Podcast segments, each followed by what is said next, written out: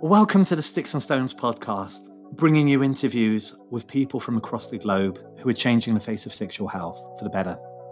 This is the place to hear about new approaches and initiatives in sexual health, best practice, challenges, and to meet some of the people who are driving change from around the world. My name is Nick Mallon, and I administer the STI International Exchange, or STIX. I hope you enjoy today's conversation, and please subscribe to receive future episodes. So, for today's episode, we bring you Javier Gomez from the Spanish Ministry of Health. Very interesting episode, shifting back to Europe and showing what is happening in terms of legislation over here and how Javier is working to get remote testing approved in Spain. We hope you enjoy today's episode.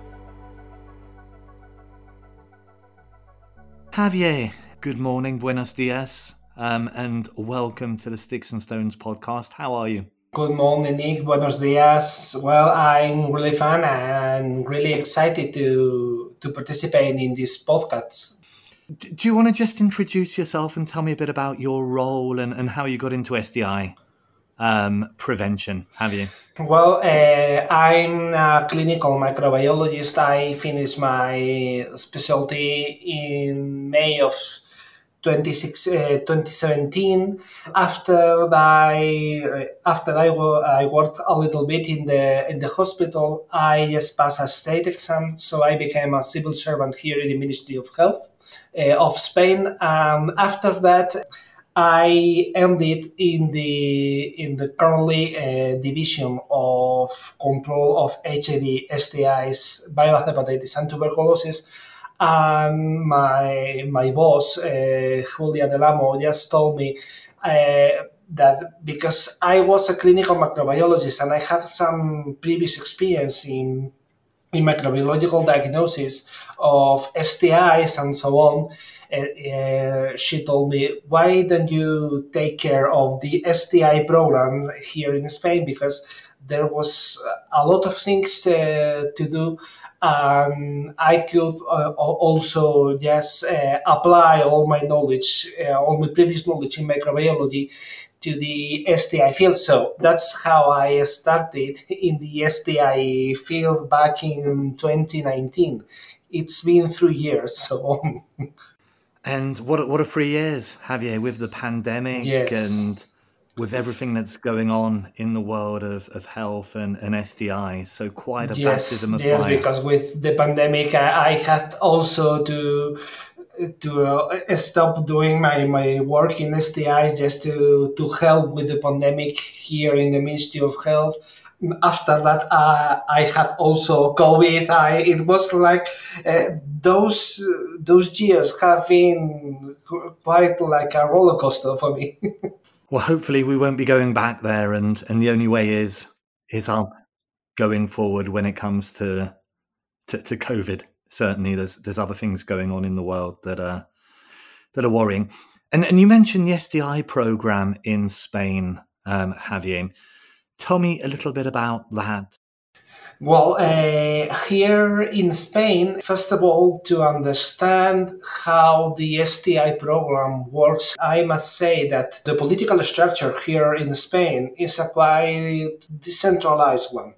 I will explain that. Spain is divided into 17 autonomous regions that hold the competencies of uh, healthcare uh, management here in Spain. So, from the central state, we can't make policies that are directly to the health management. We are we can only give recommendations and uh, all the actions that can be taken in the in the healthcare field must be consensuated with the autonomous regions. But besides that, we have uh, like a national strategic plan that has some measures related to HIV and also STIs. We have a national strategic plan for uh, control of STIs and HIV from 2016 to 2020. Uh, as I came here in the ministry in 2019, the plan was about to end, And at that time, we were also thinking about how could we develop a new strategic plan to give STIs like more measure and more importance that they, that they had been given previously. So that's what we did. We developed a new national strategic plan from 2021 to 2030 that has measures for HIV, but also uh, measures for STIs, and they are like two different strategic plans that are joined together because HIV and STI just share common trans, uh, transmission mechanism. They ha- they have a lot of in common, but with separate measures because populations that are affected by HIV are not the same that are affected by STIs. Mostly they are, but there are some important differences that, that make STIs uh, the the point that we need to give them a, se- a separate measures in a separate plan. And are you able, you know, without going into the detail of every measure, but maybe just share some of the headline measures of the the, the plan? Yes, in our strategic plan we have like four four strategic lines which are like combined prevention, also early diagnosis, and also two strategic directions that are more focused on HIV than STIs, which are antiretroviral treatment and chronicity management of HIV and also quality of life for people which are living with HIV. But uh, STIs, STI measures are mostly mostly inside. We have here in the first strategic line, for example, to, to promote combined prevention of HIV and other STIs. We have, for example, like uh, promoting health uh, from like a in in a in a in a positive way, just uh, focusing on um, key populations, especially uh, young people, or in some way excluded from the health. Mm, they they don't want to to go to the healthcare facilities, or also because there are some outreach people really hard to reach for STI prevention and control. Also, we are focusing on on the use of preservatives um, for STI and HIV prevention and control. And well, and we have also more more measures that centers into HIV. For example, uh, pre-exposure prophylaxis and post-exposure prophylaxis, which are um, measures that are strongly related to HIV, not to STIs. Also, we have a strategic line that is focused on, on chemsex and its implications in HIV and STI prevention and control, but also in uh, viral hepatitis, which are also a problem with, with chemsex. Also, and and the second main strategic line are, which is to promote the early diagnosis of HIV and also STIs. And here in in the early diagnosis, that's uh, that is the the main strategic line that I'm working.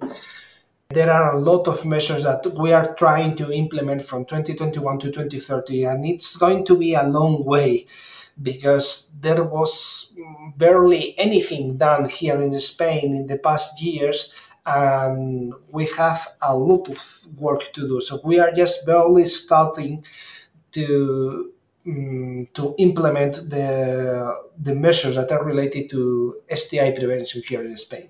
Understood. So you're building the house, but putting in the foundations to to measure and to to build that house well. And and tell me a little bit, Javier. You said that the ministry in, in Madrid can recommend, can advise, can set the national guidelines but it's down to the autonomous community. I, I think there's 18 or, or 19. Um, how does that relationship work? Is there a good collaboration? Are they happy to participate? And, you know, because a lot of the measures will, will be down to them to deliver. Uh, now we have a good relationship with all the autonomous regions, but this relationship in the I don't know how it was in the previous years, but in here in the Ministry of Health, it's a quite good relationship. It's a difficult one because they are, at last, autonomous regions are the ones that are developing all the measures uh, that are managing all the healthcare and just to, to say it uh, directly, they are uh, who had the money to implement the measures. So they they have the, the ability to manage everything the way they, they want.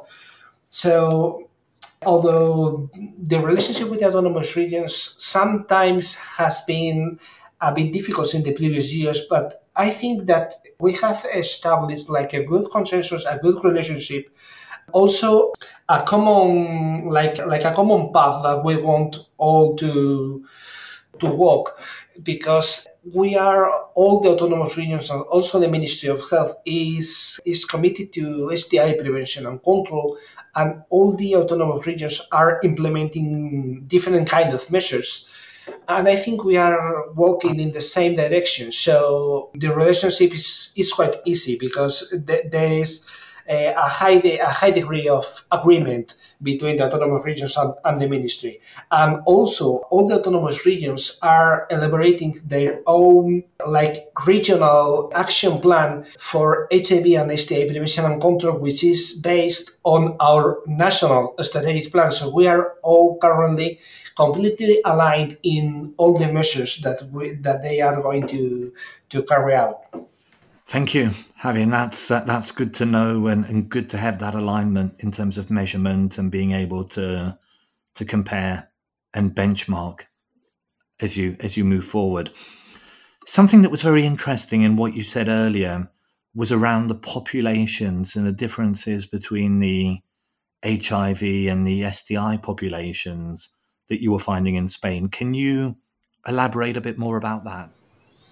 About a population, yes for example, we have identified that also there are several key populations that are um, that are more uh, at risk for yeah. acquiring HIV than and also STIs, but there are also several populations that are more at risk of acquiring STIs than HIV. The measures can be common between populations. I think we need to to make the work to focus more on the needs of these different kind of populations and just adapt the measures to the risk of acquiring all of these diseases that they have instead of making general measures that mm, finally they won't be able to apply because they are too general and they don't and they are not useful so for example we have different kind of key populations for hiv transmission that are, for example, men who have sex with men, for example, but also people who inject drugs. These are two classical examples of key populations that are at risk of HIV transmission. But for example, if we take a look on STIs, we can see that people who inject drugs, uh, they are not more at risk of acquiring HIV. They have different kind of problems, but for example, young people are more at risk of acquiring STIs than HIV. Uh, men, men, who have sex with men are more are also at high risk of acquiring STIs and HIV. So I think we need to focus more on on different kind of populations to implement effective measures for STI prevention and control.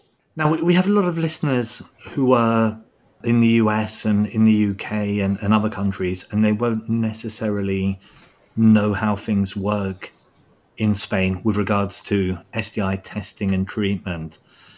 If somebody needs to go for an STI test, what are the typical pathways in Spain, in say, you know, a big city such as Madrid? I must say that here all the diagnosis of STI is mainly healthcare centered. I, I will explain that. The thing is that people, uh, for, for example, someone that wants to get tested for an STI, he or she can go to, to the general practitioner and then mm, that uh, the GP can order him, uh, he or she, like a STI test for for whatever STI is, syphilis, gonorrhea, chlamydia, and so on. And then he or she can also go to our STI clinic that we have here uh, in Spain. And regarding STI clinics, like primary healthcare, I must say that when we when I started here in the Ministry of Health, the main question I made to myself was, well, it was precisely that. If I want to, to get tested for an STI or if I want to get treated for because I have an STI, where should I go or what should I do? And the answer to that question was quite unclear because we really didn't know how was the structure of STI testing uh, or STI management in every autonomous region. And because of that, I developed a program to characterize all the STI clinics and STI centers in the different autonomous regions and to see which kind of model each territory of Spain had. And it was quite interesting because I have several results now. And for example, the majority of STI attention is in specialized healthcare facilities, for, uh, depending, for example, of infectious diseases, internal medicine, dermatology, also um, urology, or even clinical microbiology, but not for primary health as in, in contrast with other countries. So having that in mind, the answer to where uh, should I go if I have an STI or I want to get tested, the answer is it depends on where you are. If you are, for example, in Madrid, you can go to STI STI clinics, but also primary health care. If you are in a different autonomous region, maybe you can only go to primary health care and if you are in a different one, you can uh, you have to go to specialized healthcare depending on dermatology, for example. But there are no clear pathways to get tested or to get treated for for an STI. It's quite difficult here in Spain. And if somebody went to primary care, Javier, would the primary care then refer them into a specialized facility? You mentioned urology or, or dermatology, and that's where they would go to do their test Yes, yes. If someone goes to, to primary healthcare, he or she would get referred to a specialized healthcare, but this takes it usually takes a long time. So maybe when when you have when you have the date of, of the appointment date for your to go to specialized healthcare, maybe you, you have your symptoms resolved. so it's quite difficult here in Spain sometimes to access to, to STI to STI management, but there is also the possibility for the people just to go directly to the to the STI clinics. STI clinics are in the healthcare system, but they work out like a bit independently from the system in the in the way that they don't to to admit people they don't they don't need to get referred from primary healthcare or or specialized healthcare. You can go to an STI clinic and just get tested and also get treated by an STI um, they sometimes can also give uh, anonymous uh, attention. They are a bit different of the classical healthcare pathway that we are used to Thank you, but not all cities would, would have an STI clinic, if, if I understand correctly. Yes, not all, not all cities will have an STI clinic, and, that, and that's something quite interesting uh, because I think every big city, or at least every not autonomous region, but every province should have an STI clinic that serves as a reference center for for STIs in in this region. Uh, I think that should be the model that we should that we should have, but it's quite difficult because because as I have told previously, management of healthcare is not a state competence; is autonomous regions competence. Yep, I understand. So you can recommend, you can put it in the guidelines and the plans, but you don't hold the budget or the actual remit to to roll it out. Yes, that's right. And, and, just going back to individuals testing, Javier, is it free in Spain for people to get tested for, you know, even if it's preventative for a whole range of conditions, or, or do people have to pay? Yes, testing for STIs and HIV in, in hospitals or in, in primary healthcare is is free. It's at no cost because uh, if you have like an, an instrument, because here we have universal healthcare, so you don't you don't need to pay unless you haven't got any kind of, documents. So you are in an irregular situation living here in Spain we have currently we have just uh, published an, a report on how is the healthcare attention for migrants and people who have not their documents uh, living here in Spain and just highlighting the pathways and also the, the problems that these people may expect when they come here in Spain Unfortunately, there are not many problems except in city of of Madrid that has several um, issues, or mainly of of waiting. Also, several problems with bureaucracy that makes this kind of people uh, a bit hard to to get effective treatment for for also HIV or or STIs but um, apart from that, there are not big issues with that here in Spain. Thanks. And are there not for profit organizations as well that offer support and testing? You mentioned the, the migrant community and also some other subpopulations. Yes, regarding testing outside healthcare facilities, I must say that Spain has a very, uh, a very strict regulation regarding testing outside healthcare facilities. And this is quite a big problem because there are some outreach population that can benefit from community or NGO testing because they are they are more close to the they are more close to them they feel more comfortable to get tested uh, than in healthcare facilities because they don't have to wait these kind of things but here in Spain, the regulations only allows to mm, get tested outside healthcare facilities for HIV, nor STIs. So people cannot get tested of any STI outside healthcare facility.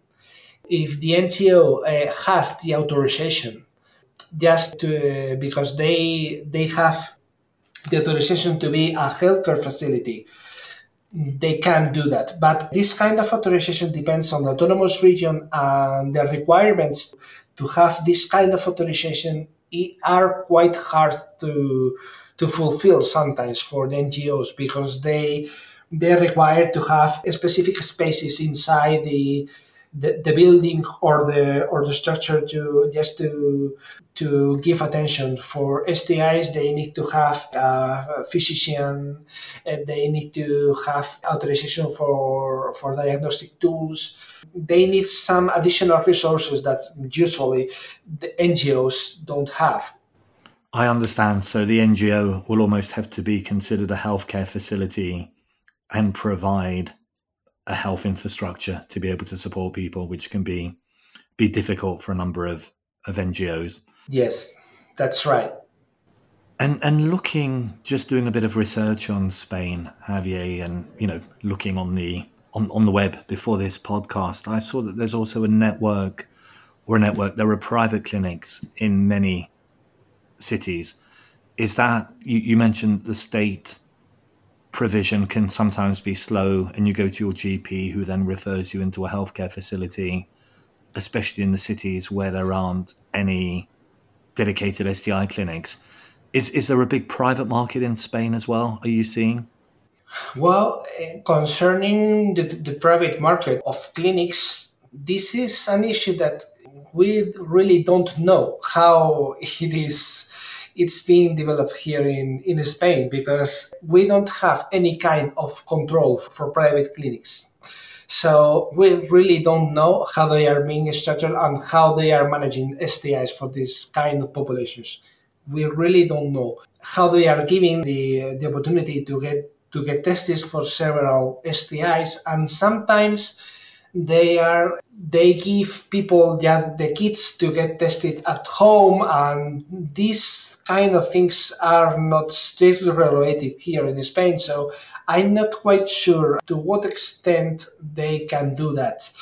So the thing, the issue with private clinics is quite unclear nowadays, and I hope that together with the autonomous regions can also give some some enlightenment to these to these issues in in the future, just to make sure that also the public sector and also the private sector are going are working together for STI prevention and control. So there is a a communication or, or a regulation piece with some of the private clinics to ensure that they're notifying the, the regional government about infections and there are common processes and standards working across the whole the whole healthcare system. Yes, they, there are there are some regulations to make them notify and also communicate to the autonomous regions, but sometimes this communication is a little bit ineffective.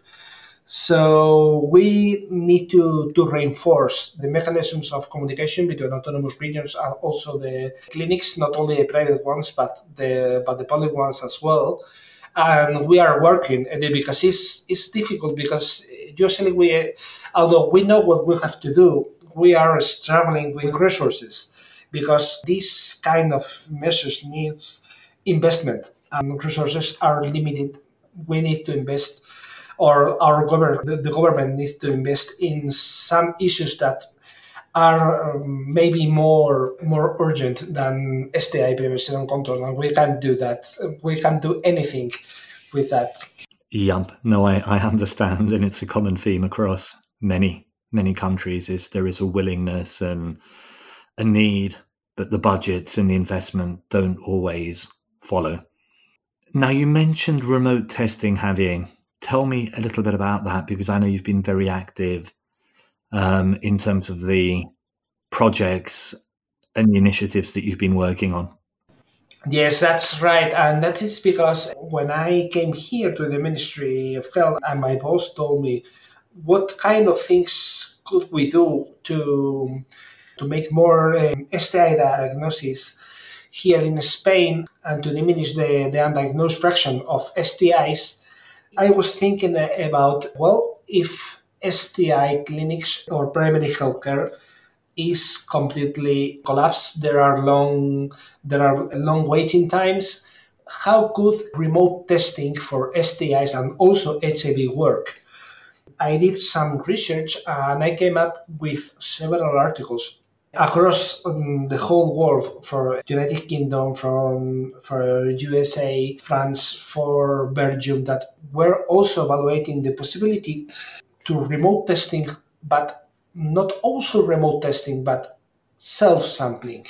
This distinction is quite interesting because I think that as um, with COVID nineteen, I think we have we have seen that is that the the thing that sometimes self-diagnosis is difficult to understand for the for the patient for the, for the for the user but self-sampling is quite easy to understand. You just take your sample and you just send to the laboratory to get tested and also get the results with a, an email or a phone call or an app from, from the healthcare facilities. And that's what we are currently working about because I thought, well, maybe this could be useful.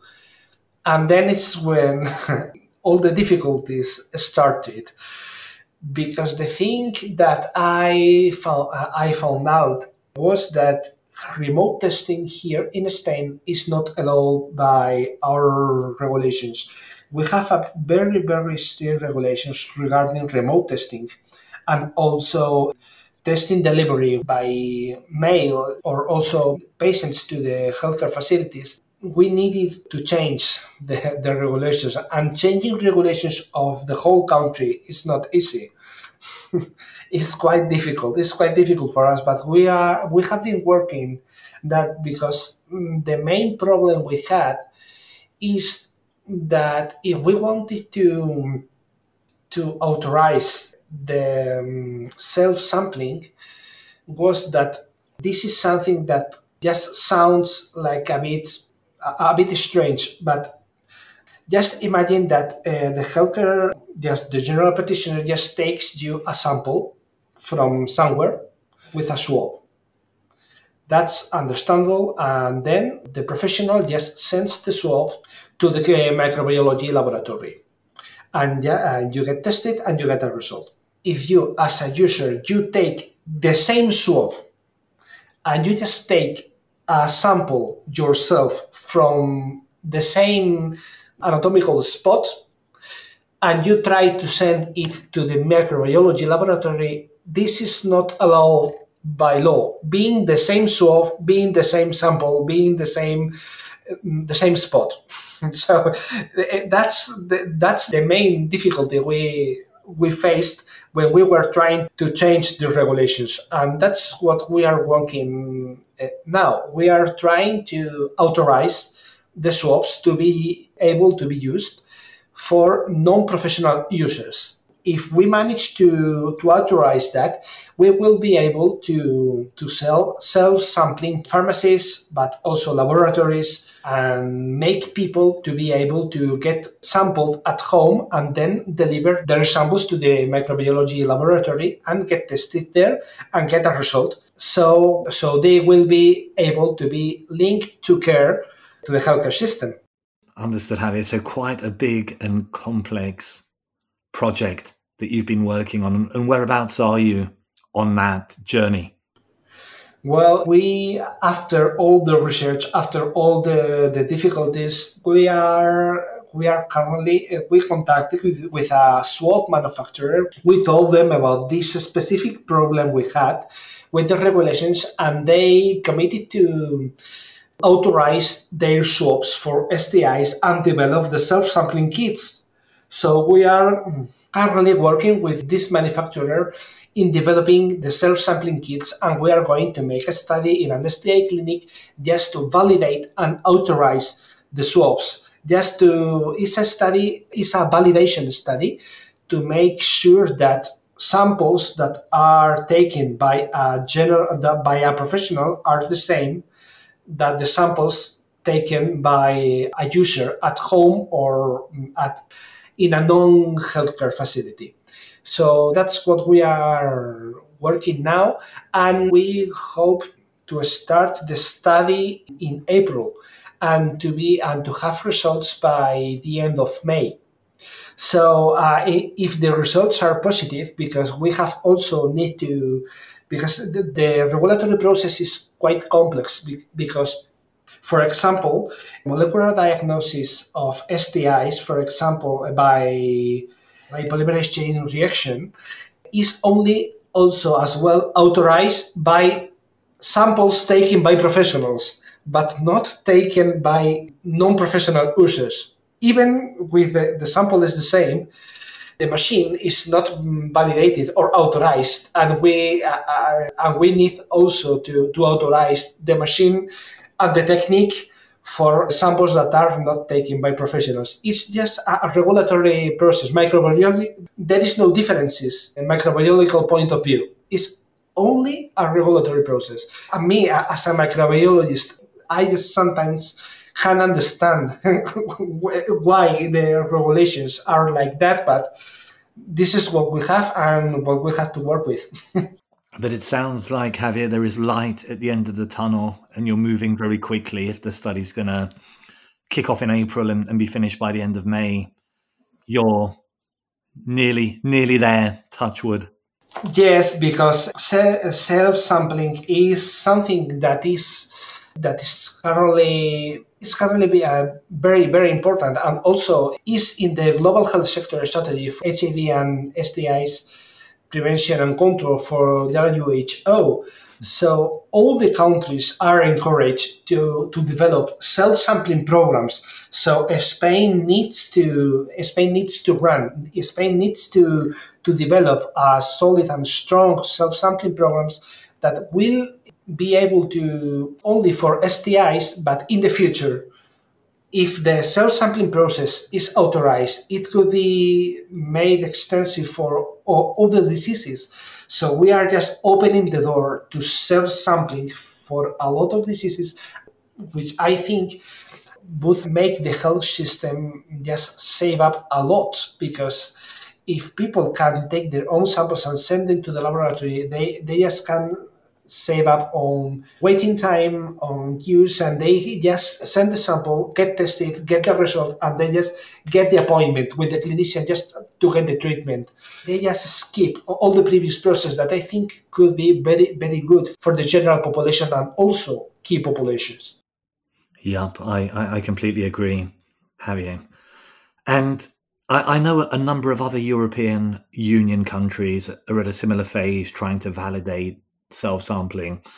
Do, do, you collaborate at all with, with other um, microbiologists or people in ministries in, in other countries, have you? Or is it fairly, um, or is it done on a country by country basis?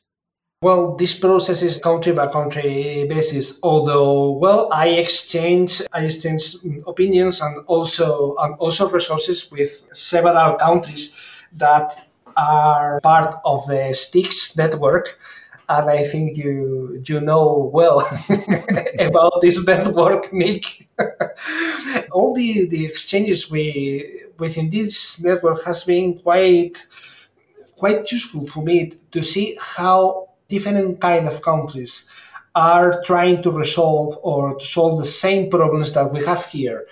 Although there are a lot of different models for different countries, not, and not all can be applied here in, in Spain, but they they give me ideas on how to solve specific problems that are that are that arise in the process of validating this kind of, of procedures. Thanks, Javier. And the, and the question wasn't intended for for, for a sales pitch on the on the STIX network. But thank you, thank you very much. The, the checks in the post. Um, just to, to finish, a couple of um, a couple of questions. Um, if we were having this conversation in five years' time, and I, I, hope we're still speaking to each other and we haven't fallen out, um, where would you like to see the world of healthcare? What would you like to have achieved in in that period?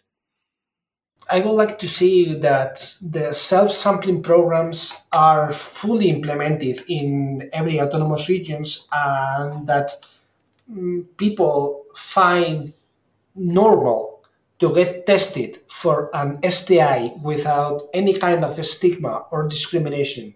That they have normalized the, the fact that anyone can have an STI in their lives and it doesn't it doesn't matter it's not strictly related to risk practices or, or, anything like that because STIs are there and anyone can catch an STI in any kind of in any moment of their life. So I, I would like to see that STIs prevention and control is normalized in five years and that all the populations like young people or, or also men who have sex with men, for example, talk about STIs and they have developed self-awareness about STIs and they just enjoy their sexual life because that's the point in all of this. Just to, to be able to enjoy the sexual life without any kind of or health problem. I couldn't agree more, and it would be a wonderful place to be in, in five years' time if that could be achieved, Javier. And then just one last question. If somebody starting out in the world of sexual health, and this is a question that we ask on all of the podcasts, if somebody was starting out, um, what would your advice to them be? Well, my advice would be first of all, stop and look around and ask what what has been done previously and what needs to be done. That would be my first advice, and as it was what I did when I just came here, I looked what was done previously then I try to to plan what what I wanted to do, and then first of all, just ask about which kind of resources do you have to begin with. I think this is the, the main the big question to start because sometimes I just found that several kind of uh, strategies or plans are developed in a quite unrealistic way because they, they don't take into account the resources that, that every government has. So this is the, the main question is that just ask about which kind of tools and which resources do you have to begin with and then start from, from the base and then go up. It's pointless to to develop a lot of campaigns and a lot of prevention measures if you don't know the key populations or you don't know in which way these kind of preventive measures are going to, to be implemented in society. So the main advice I, I would give is ask about what needs what has been done, what needs to be done, and after that start. Thank you very much, Javi. It's been a real pleasure to speak and appreciate, as I do with all of the people who don't have English as a first language, the level of your English and the fact that you've spoken in a language that's not your own for for quite a quite a period of time. It's been fascinating. So thank you. Thank you very much. So thank you very much, Javier. That was a really interesting conversation today and hopefully brings you a different perspective. Wishing Javier the best of luck in terms of his work in Spain and getting remote testing rolled out. Um, so, thank you to you, um, listeners, and uh, we look forward to uh, our next episode, and hopefully, you'll be able to join us. And if you do have a moment to rate and review us, it really does help other people to find this content. And remember, you can also follow us on Twitter under Stix STI. That's Sticks S T I X S T I. Goodbye, and thanks for listening.